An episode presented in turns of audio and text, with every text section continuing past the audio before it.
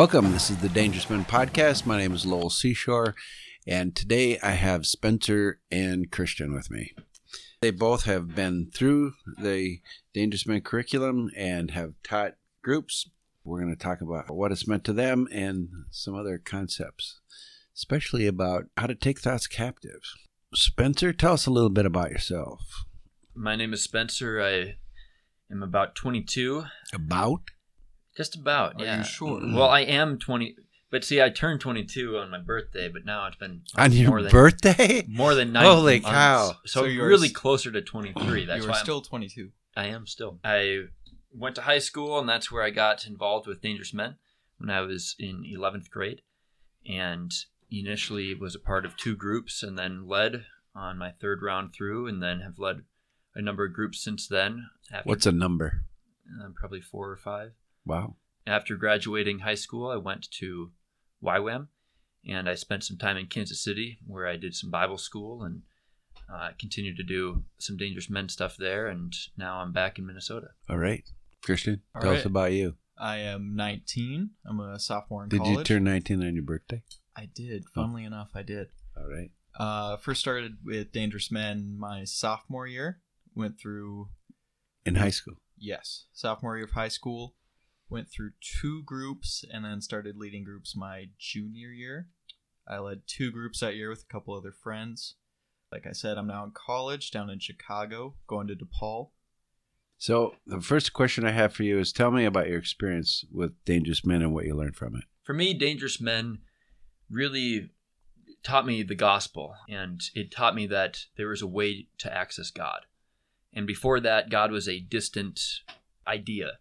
And I knew that he was real, but I had no access to him. I had no relationship. But you grew up in a him. Christian home, right? grew up in a Christian home and went to church every Sunday and every Wednesday. And I was as good as they come. I was the poster boy of the youth group. The good Christian boy. Exactly. But it wasn't it none of it was real to me. But Dangerous Men taught me that a relationship with God could be deeply personal. It gave me the tools that I needed to deal with lust, which was just right in my face, of course, all the time. And that's the thing that gave me the most shame.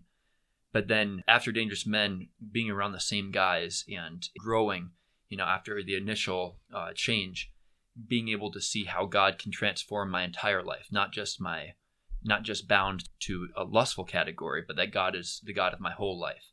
And so He's going to teach me how I'm supposed to relate in school, how I'm supposed to relate with money, and all this stuff. And so it really gave me the foundation to become a wholesome Christian, holistic. There Yeah, because we're all very holistic people. Yeah. And we're all, it's not just spiritual, but emotional, mental, hmm physical. And we have to deal with all parts of our lives. Yeah, and I think before that, I there was a separation where I wanted God, but there was such a, separ- a distinction between church and school, or church and the rest of my life. Yeah. And so I'd act one way at church, and I it I it was genuine. It wasn't me trying to put on a face. It was that I genuinely wanted God, but then go home and I'd forget. I didn't know how to take the genuine hunger for God into any other aspect of my life. Yeah. And so I lived one way in church and, and that I wanted God and I would live normally in every other aspect of life. Christian. Similar to Spencer, uh, I grew up in a Christian household. We actually went to the uh, same school for a little bit. Uh, but yeah, really, it was more of a. It kind of like that typical deity figure where it's not really that close to you. Yeah. It's just super far removed. And I lived like that probably up until like Dangerous Men.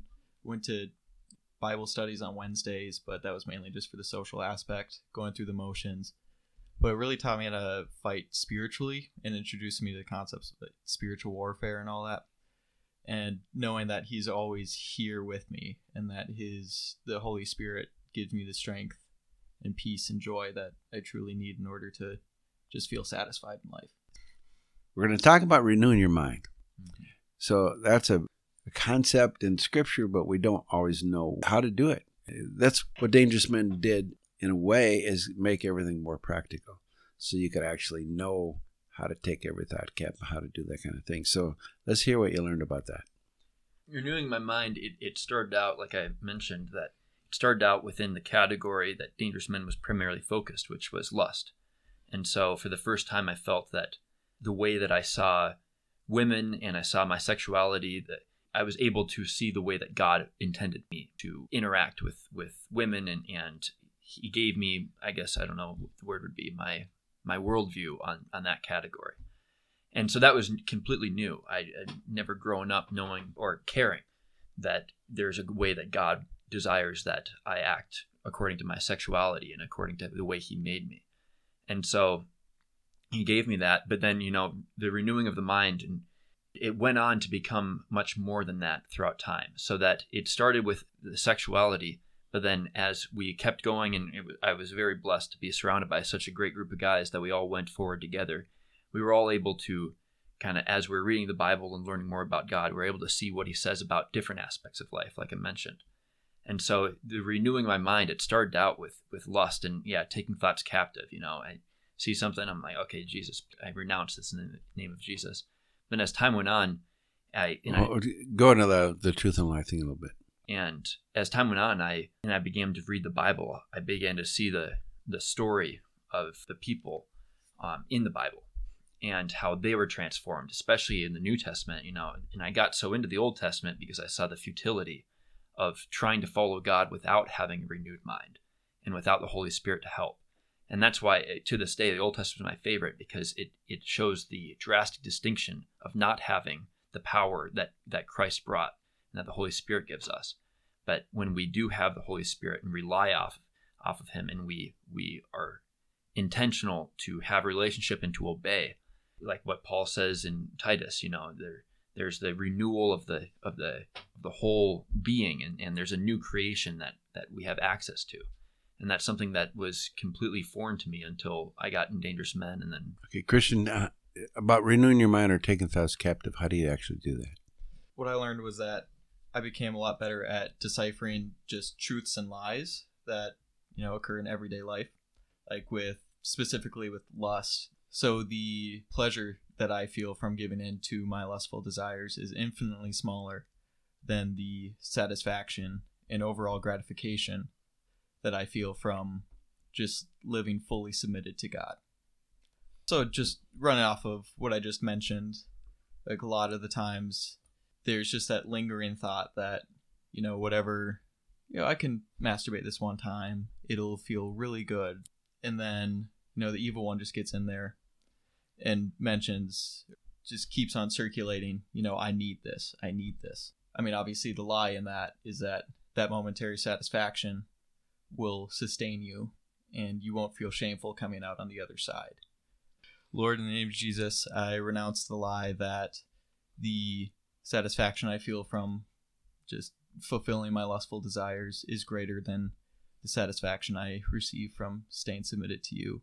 And I accept the truth that you will always be more than enough for me, Lord, and that anything that you have for me is infinitely greater than what this world has to offer. And you say that out loud. Yes. Yeah, and that that's pretty cool right there. I like that. And taking that to a even a a larger um, perspective would be say, you know, Lord, I renounce the lie that women are here to um, appease my lustful desires, and I accept the truth that you have made me for woman to treat her and, and to protect her and stuff, you know. And so it's I really like the truth and lie statements because it gets to the heart of the way that God sees something and the way that we as humans have twisted it. Yeah. And so I really like the truth and lie statements to get back on track with God. I read somewhere it said, "You know the truth, and the truth will set you free." Mm-hmm.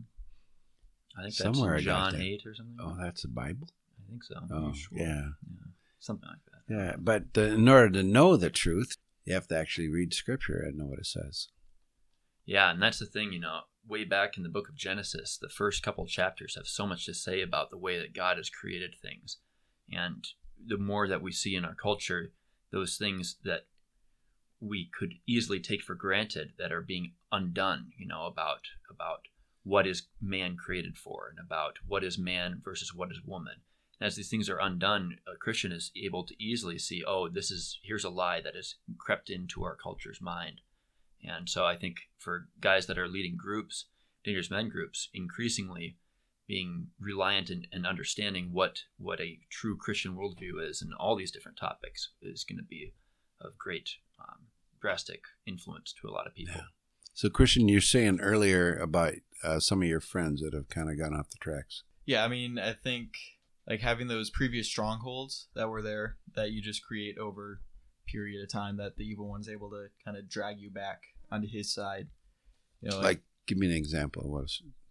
Um, so like for one who would be like drinking, partying in high school, and then engaging in all those sexual behaviors that the evil one can like get at you through those different facets and aspects. hmm kind of draw you back. Yep, yep. Just always kind of get you drawn back off of God's track and off the track that He has for you, just back into that like dark place.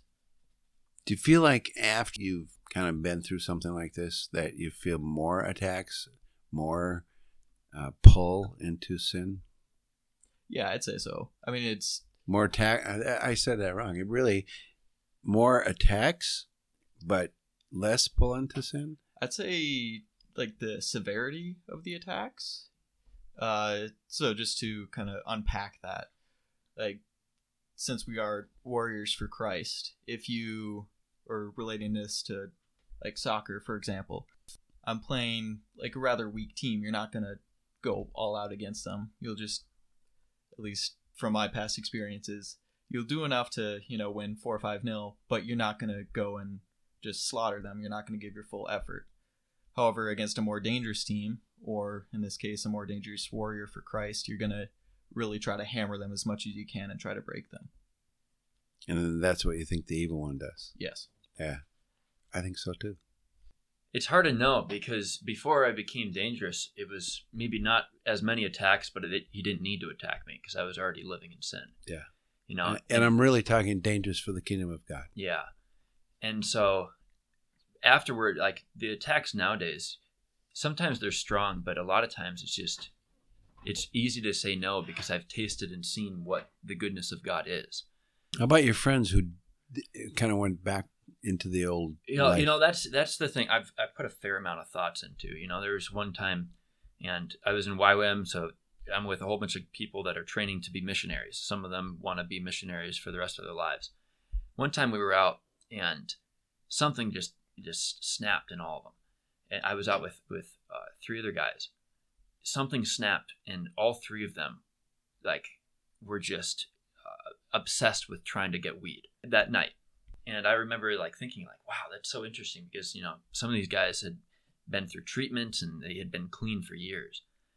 In one night, you know, a trigger snaps for one of them, and then it, it snaps for the other guys too. And for me, like they were trying to get me to smoke weed too, and I was like, you know, I never did. It was very easy for me to say no. I was like, take me home right now. I don't want any part of this. But for them, it, it was so overwhelming.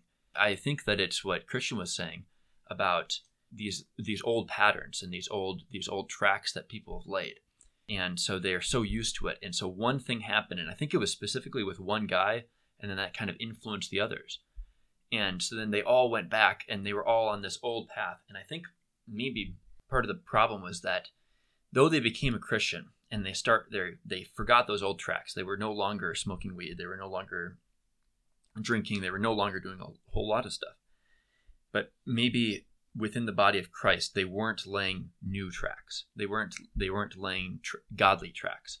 They were not daily, you know, praying. They weren't walking with God as as much as I, I think they could have. And so when push came to shove, it's kind of like the parable of the sower, where the thorns grow up, you know, and and, so or when push comes to shove, it was like they'd rather go back to their old way of life. They didn't have enough security in God. They didn't they didn't uh, they didn't cling to him right away. I think there's something there. I, I it's different with everyone. But Christian, what do you think about the guys that you've seen? Yeah, I mean, I think definitely being fully engaged in Dangerous Men was huge. Instead of just living passively and going through the motions of it all, actually engaging with the material and then, you know, trying to live that out on my daily life made a huge difference just going forward. Being fully able to understand what the evil one will throw at me and then just practicing the truth and the lie statements all of that is paramount if you want to succeed long term and stand accountable with a fighting partner. Yeah, yeah, that's that's very important. That's something that I've been very fortunate to have a fighting partner whole, you know, five six years. that is like Christian said, paramount because without that, there's always someone pushing me to go forward, not only in the category of lust, but he's pushing me to go forward in my entire Christian walk. And so as I see him growing in God and he's he's growing up and maturing and making choices to follow God, I'm going to make those same choices. When I'm strong, I pull him along and when I have a moment of weakness, he pulls me along. So that's been very influential for me. Yeah, we're going to wrap it up. What's your final thoughts?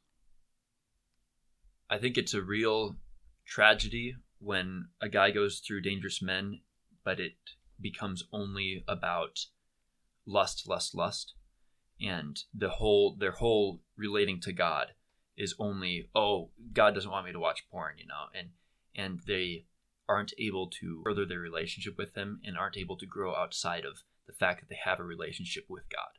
Yeah, because all the principles in the curriculum are for every kind of Yeah, sin, really. Exactly. I mean, I stole them right out of the Bible, so yeah. yeah, that's what makes me look smart. Yeah. And so I think it's a real tragedy. Some guys burn out after doing Dangerous Men because their whole Christian walk was relegated to just the category of lust and porn. How about um, new guys who have not dealt with these issues at all? What do you have to say to them? Do nothing through your own devices. I mean, if you try the old white knuckle approach and try to hold out on everything, you're eventually going to give in because I mean, alone you are weak, but with God, He will fulfill you just with whatever you need. And especially if you don't confess and get rid of all the sin and the strongholds. yeah. Okay, I want to close with Spencer's favorite quote from Jordan Peterson. I believe in God because I can see the fruit of those who don't. And he was relating that specifically to all of the tragedies that have occurred because of people that are godless and they have no sense of morality. That's a great quote. Thanks for listening. Go to dangerousmenunited.org where you can purchase the book, which is a small group curriculum, and there's a lot of other resources on the website. And don't forget, be a man to men, a warrior to demons, and always God's boy.